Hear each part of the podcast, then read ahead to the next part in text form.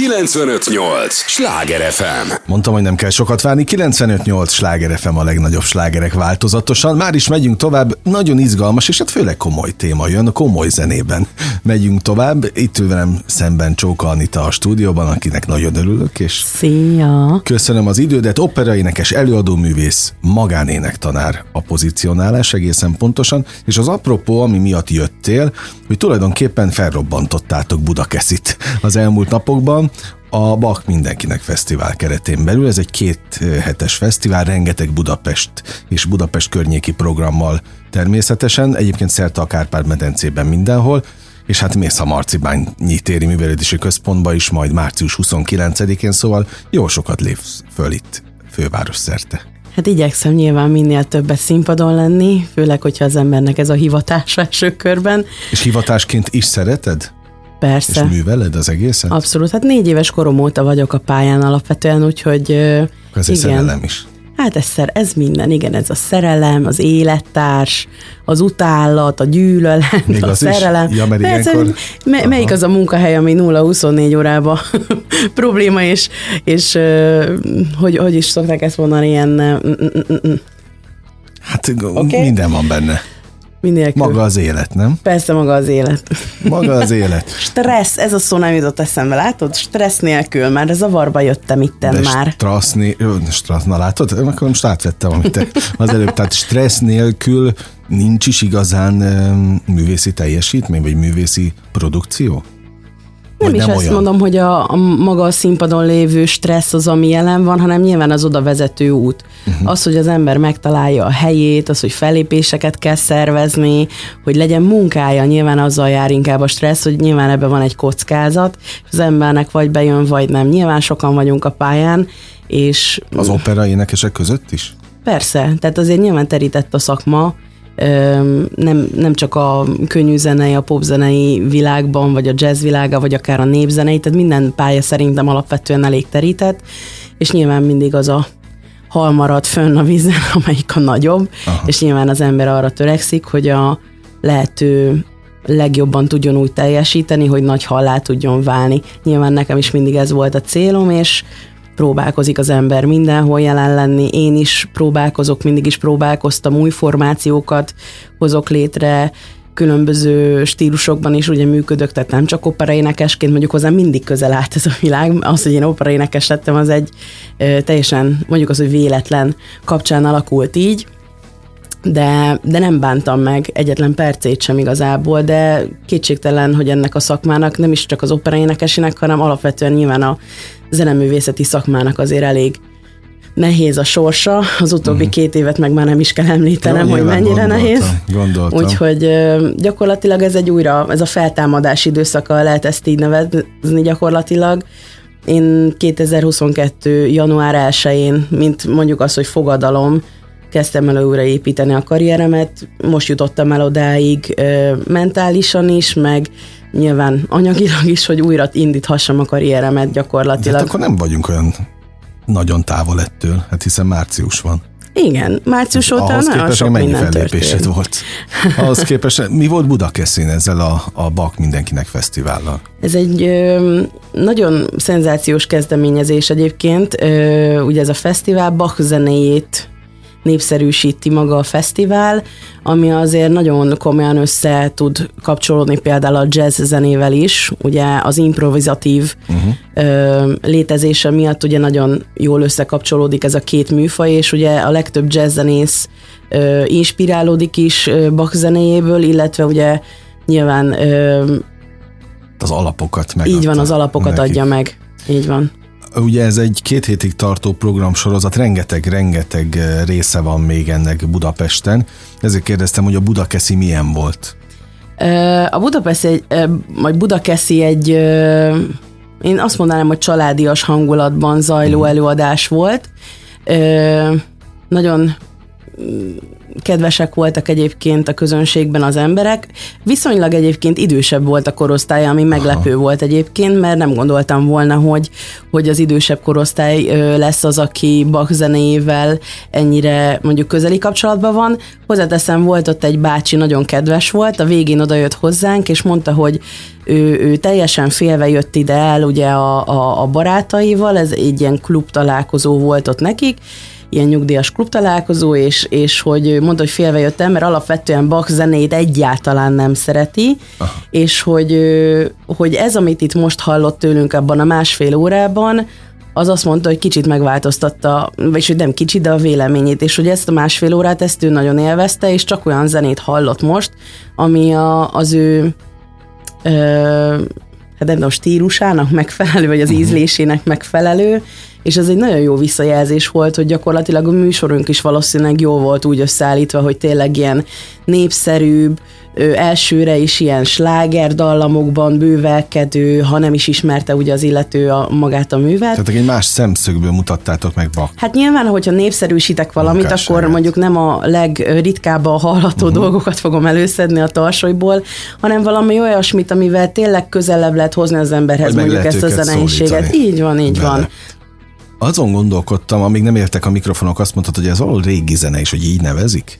Hát igen, fajt. tehát ugye a barokk zene mondjuk a, az egyik legrégebbik ilyen klasszikus uh-huh. vonal, ha lehet így mondani. Nyilván előtte is volt ugye a reneszánsz, vagy gregorián zene, meg nyilván visszamehetünk az ősemberek zenéjéig gyakorlatilag, de alapvetően igen, régi zenei fesztiválok is vannak, ami alapvetően ugye a barokkor zenei ö, stílusában zajlik. De ez egy nagyon komoly misszió, amit te képviselsz, hiszen azt mondod, négy éves korod óta ennek készültél, ráadásul ugye tudom, hogy nem illik hölgyektől, de te egy fiatal hölgy vagy ilyen szempontból, hogy beleálltál ebbe a stílusba egyáltalán is ezt Hál' Istennek nem vagyok egyedül, de hát igen, hát valamit el kell kezdeni.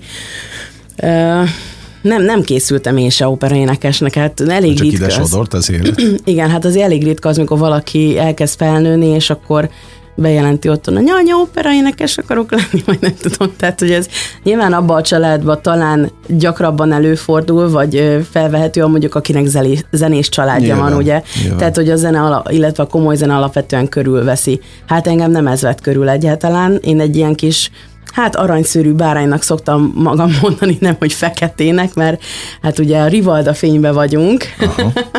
szóval egy kicsit kakuktojás vagyok a családban, mert senki nem zenél, bár a zene szeretete ugye megvan, meg megvolt mindig is. Apukámnak szenzációs hangja volt, tehát minden adottságot valószínűleg tőle örököltem, és rengeteget jártunk mindig táncolni így a szüleimmel, amikor pici gyerekek voltunk, ők mentek ugye táncházba, mi meg még kis apródokként a tesómmal ugye mentünk velük az éjszakába táncolni, úgyhogy már nagyon korán elkezdtük ezt az éjszakai életet, de persze csak csinyán, és hát én mindig ilyen hát ő ilyen megasztár akartam lenni gyakorlatilag, és valami popzenei csillag, és abszolút ebben az irányban is indultam el, és a középiskolában, amikor Barna Júlia lett az énektanárom, akkor így elkezdte kicsit pedzegetni, hogy hát nem akarunk elmenni ugye az opera irányába, bár tök jó, hogy ez egy iskola, ahol klasszikus zenei hangképzést tanultam alapvetően, és az volt a nagy szerencsém, hogy Júli nem csak ugye a komoly zenében volt otthon, hanem ugyanúgy a könnyű zenében is, uh-huh. tehát hogy ő is több műfajban ö, oktatott is, illetve ő is képviselte ugye ezt a műfajt, és ö, nekem egy nagyon nagy szerencsém volt, hogy ugye mind a kettőt tanulhattam tőle alapvetően. És akkor elkezdte nekem megmutatni ezeket a klasszikus zenei dolgokat, és mondtam, hogy á, adjuk ezeket a dolgokat, ez nekem nagyon nem, nem tetszik, ilyen nagyon ö, nem éreztem benne lazának ugye magamat, nem is értettem, hogy miről énekelnek révé, hogy olaszul, németül, nem tudom, franciául, oroszul voltak ugye ezek az áriák, nem mondott nekem semmit. Hozzáteszem, hogy előtte 16 évig hegedültem, azért négy éves koromban hegedülni kezdtem, és, és az volt ö, ugye uh-huh. a központban, és az komoly komoly zene volt, de az olyan más volt, az instrumentális, az, az, az úgy belefért, azt szerettem. meg a zenekart is nagyon Tehát szerettem. meg kellett szeretned magát az operát is? E, igazából csak volt egy, szerintem a koromból fakadóan inkább egy, egy függöny vagy egy ajtó előttem, amit hát így nem volt kedvem, vagy nem akartam betörni, és akkor egyszer csak Juli leült a zongorához, az énekórán elkezdett zongorázni, és elkezdte játszani, akkor még nem ismertem. Porgés Besz című operából, ugye, amit Gershwin írt, ez egy jazz uh-huh. opera, a Summertime című számot. És én nem tudtam, hogy mi ez, de hát teljesen úgy hangzott, mint egy ilyen jazz standard, hát az pedig jöhetett bőséggel már akkor is, tehát nagyon szerettem ezeket a dalokat, és akkor így elkezdte zongorázni, közben elkezdte énekelni, és akkor mondom, hogy hú, ez micsoda, és akkor mondta, hogy ilyen, hogy hát téged ez nem érdekel, ez opera. Aha. Mondom, álljunk már meg egy pillanatra, hogy van ilyen is válfaj ennek a dolognak, és gyakorlatilag akkor éreztem először azt, hogy lehet, hogy ezt az ablakot, vagy ezt az ajtót ki kéne nyitni, és ebből a jazz operával vitt el igazából abba a világba, hogy elkezdett az érdeklődési köröm ugye uh-huh. kinyílni gyakorlatilag, és illetve mindig mondták, hogy nagyon erős a hangom, nem kéne egy mikrofon mögé ezt beszorítani, mert hogy ugye meg lehet tölteni ezzel egy operaházat is bőséggel, és akkor ebben az irányban indultam, és végül itt ragadtam, félig meddig. De egy nagyon fontos felelősség is van ebben, hiszen ugye te ahogy megszeretted, úgy meg tudod szerettetni, akár a korosztályoddal, vagy másokkal, vagy azokkal az emberekkel, akik szintén olyan idegenként kezelik az opera műfaját. Ö, abszolút. Hát ez tényleg misszió ilyen szempontból. Igen, tehát énektanárként, tehát most már azért 17 éve tanítok én is, és én is mindenféle műfajban tanítom ugye az embereket, és gyakorlatilag az, hogy valaki operát akarjon énekelni, én is úgy voltam ezzel mindig, vagy nyilván megértettem én is, hogy akkor ezt miért ajánlották nekem, vagy az én tanárom miért ajánlotta, és későbbi tanárom meg, a, aki a Juli után volt, ő pedig Adrigán Judit volt, gyakorlatilag ő nyitotta ki azt az ajtót, ami ma nekem a központot jelenti az életemben, a sanzonok és a kupléknak uh-huh. a világának a, a az életben tartása gyakorlatilag, illetve népszerűsítése. Tehát benne ragadtam egy kicsit itt az 1920-as, 40-es évek közötti korban, de tényleg ez áll hozzám a legközelebb, és ahhoz is ki kellett nyitni egy ajtót azért rajtam, nem voltam sosem könnyű eset, ezt mindig mondták a tanáraim, de amikor egy, egy, egy lovat megszelidítünk, akkor utána már bármit lehet vele csinálni. Én valami ilyesmi fajta vagyok szerintem, vagy voltam, most már hál' Istennek ezeket kinőttem de visszatérve így a, az opera megszerettetéséhez, vagy komoly zene megszerettetéséhez, szerintem nagyon fontos az, és nyilván én is a saját bőrömön tapasztaltam, hogy minden emberhez más út vezet. Uh-huh. Tehát az, hogy melyik az a szerző, az a zeneiség, az a harmónia világ, az a stílus, ugye, mert itt ugye a régi zenéről is, hogyha beszéltünk, tehát lehet Bach is az, ami valakinek a szívében felkelt valami tüzet, és akkor emiatt kezd el klasszikus zenét hallgatni, vagy ugye ilyen Mozart, Beethoven, Verdi, Puccini, Wagner, tehát azért vannak ilyen nagyon meghatározó személyek, ugye zeneszerzők ebben a, ezekben a korszakokban, akinek a zenéje nem azért lett annyira nagy, mert miért ne lehetett volna más is, hanem mert százszor több, vagy milliószor több embert szólított meg az ő zenéje, és ragadt ott a nézőtéren, vagy a képernyő lett, vagy a lemez lejátszó mellett gyakorlatilag ezeknek a zenéknek köszönhetően. Nyilván én is próbálok olyan ö, kiskapukat úgymond találni, amivel bele tudom építeni valamilyen formában a klasszikus zenének a szeretetét, vagy csak a nyitottságát legalább ö, ebben az irányban. Hmm. 95-8 sláger FM a legnagyobb slágerek változatosan. Ez továbbra is a sláger kult, Csóka Anita operaénekessel, előadóművésszel, magánénektanárral beszélgetek, aki egyébként március 29-én a Marcibányi téri művelődési központban lép föl. Azt még nem is mondtuk, hogy hát ahhoz képest, hogy nemrég kezdted újra, ugye ezt az egészet, hát nagyon komoly legendákkal és legendák fogadtak be, tisztelnek téged, és vagy pályatárs, elég csak a rádiós legendát Cigány Györgyöt említeni, ugye, akivel rengeteget dolgoztál együtt. Hát az utóbbi időben nyilván a Covid előtt kezdődött ez a kapcsolat leginkább, nagyon megtisztelő az, hogy lehetőséget kaptam arra ajánlások útján egyébként, hogy az ő, ő műsorvezetése alatt én egy, egy műsornak a része legyek, ami itt a Marcibányi téren lesz majd. Egyébként ez egy délután három órakor kezdődő előadás, úgyhogy aki teheti és van kedve, az jöjjön el. Ez volt a reklámhelye. és um, a különlegesség ennek a műsornak az, hogy um, mindig nem egyfajta stílusban kell énekelnem, hanem legalább öt vagy hatféle dalt kell a színpadra vinnem, amire különböző stílusa van. Tehát gyakorlatilag opera, operett, musical, chanson, kuplé, táncdal, popzene, filmzene, musical, nem is tudom még mik vannak. Na és akkor most hol tartasz a, a saját ízlésedet tekintve? Tehát ezek közül, amiket most felsoroltál, melyik áll igazán közel hozzá? Nem tudok választani. Nincsen? Nem, annak Lehet, nem is idején... kell. Nem, annak idején ugye rá voltam kényszerítve arra, ez egy csúnya szó, de azért mégis jelen volt ez a kényszer szó, hogy ö, amikor az egyetemen is tanultam, vagy a konzervatóriumban, hogy ennek nyilván kellett egy határt szabni, hogy merre fele szabdalom magam. Mindegyik műfajnak megvan a sajátossága, és nyilván, hogyha az alapokat nem sajátítom el megfelelően, akkor gyakorlatilag egyik műfajba se tudnék szerintem megfelelően tevékenykedni. Nyilván ebben a tanáraimnak százszerzelékig igaza volt, nyilván amikor az ember fiatal és lázadó, akkor egyáltalán nem így gondolja. Na, na. Ki nem ment át ezen az időszakon, így van. De hát ez a dolgunk, nem? Lázadó Abszolút, gyerekeknek. Abszolút. Szóval én is végigmentem ezen a korszakon, és a tanáraimnak köszönhetően azért ö, tényleg nagyon komolyan meg tudtam alapozni, úgy gondolom én is a, a szakmaiságomat, és ennek köszönhetően minden olyan műfaj, amit én világéletemben szerettem művelni is, ö, gyakorlatilag jelen van az életemben. Van egy, vagy egy társulati formáció formájában, ugye januárban alapítottam meg a Párlárte Kamara együttest, amivel ugye a Bach Fesztiválon felléptünk, illetve ugyanebben a műsorban, ahova én kedden megyek, majd május harmadikán is jelen leszünk, és ott viszont már a kamara együttesemmel fogunk színpadra állítani, nagyon különleges ö, formában, tehát kvártett formájában gyakorlatilag ö, ötféle műfajban ö, da, darabokat, majd. így van. És Ez is egyébként a Marcibányi téri művelődési igen, az is a? Marcibányi téren lesz, Budapesten így van. illetve a legközelebb, amikor nem operai vagy komoly zenei stílusban lépek színpadra, az pedig a Majálison lesz majd.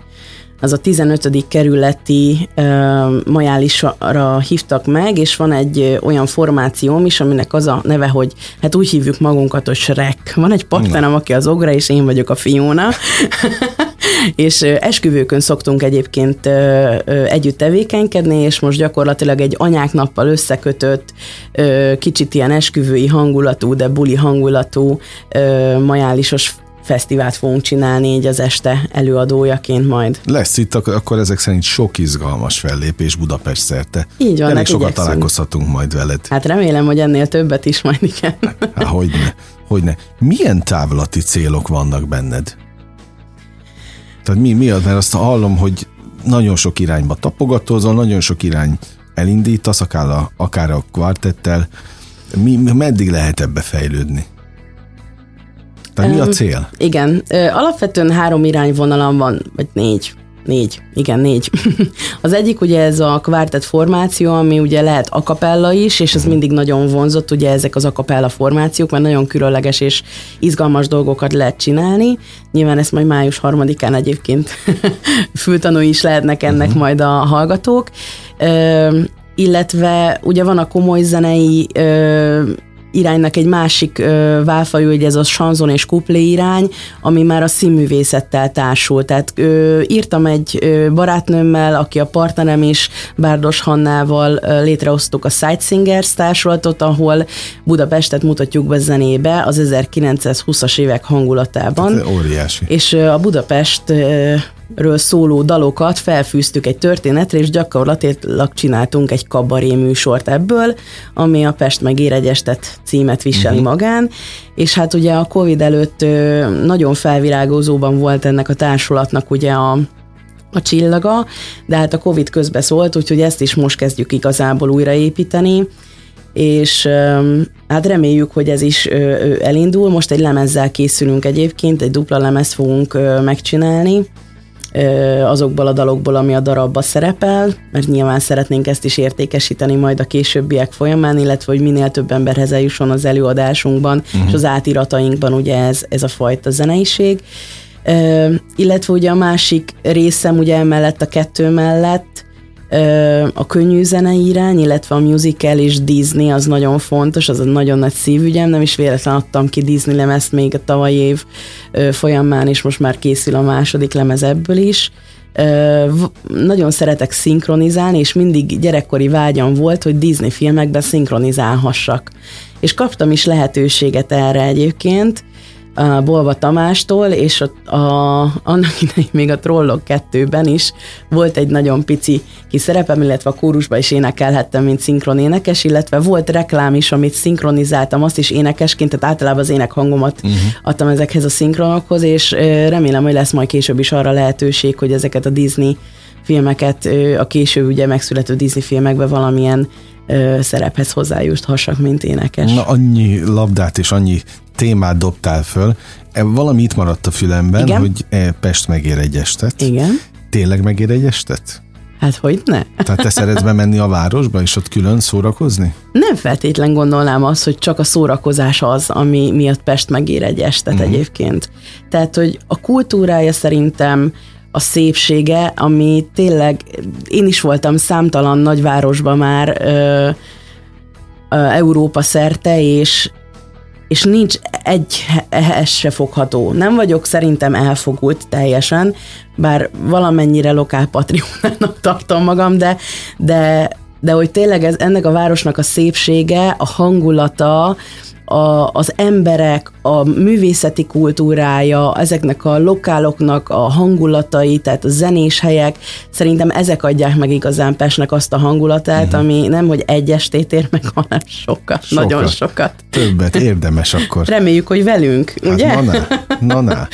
Bemutatja egyébként az egész városnak a Abszolút, a tehát a, minden olyan régi helyszín, ami jelentős helyszíne volt a, a magyar nem csak zeneművészeti, hanem a, a polgári kultúrának igazából. Uh-huh. Minden olyan helyszínt felsorakoztat, a helyszíneket, a járműveket, éttermeket, kiránduló helyszíneket, dalokat, kapcsolatokat, tehát minden, ami arra a korra jellemző volt, és az ember úgy néha azért visszavágyik oda valahogy. Aha, ebben és a kapcsolatokban mi volt? Mi, mi, mi volt másabb, mint ma például?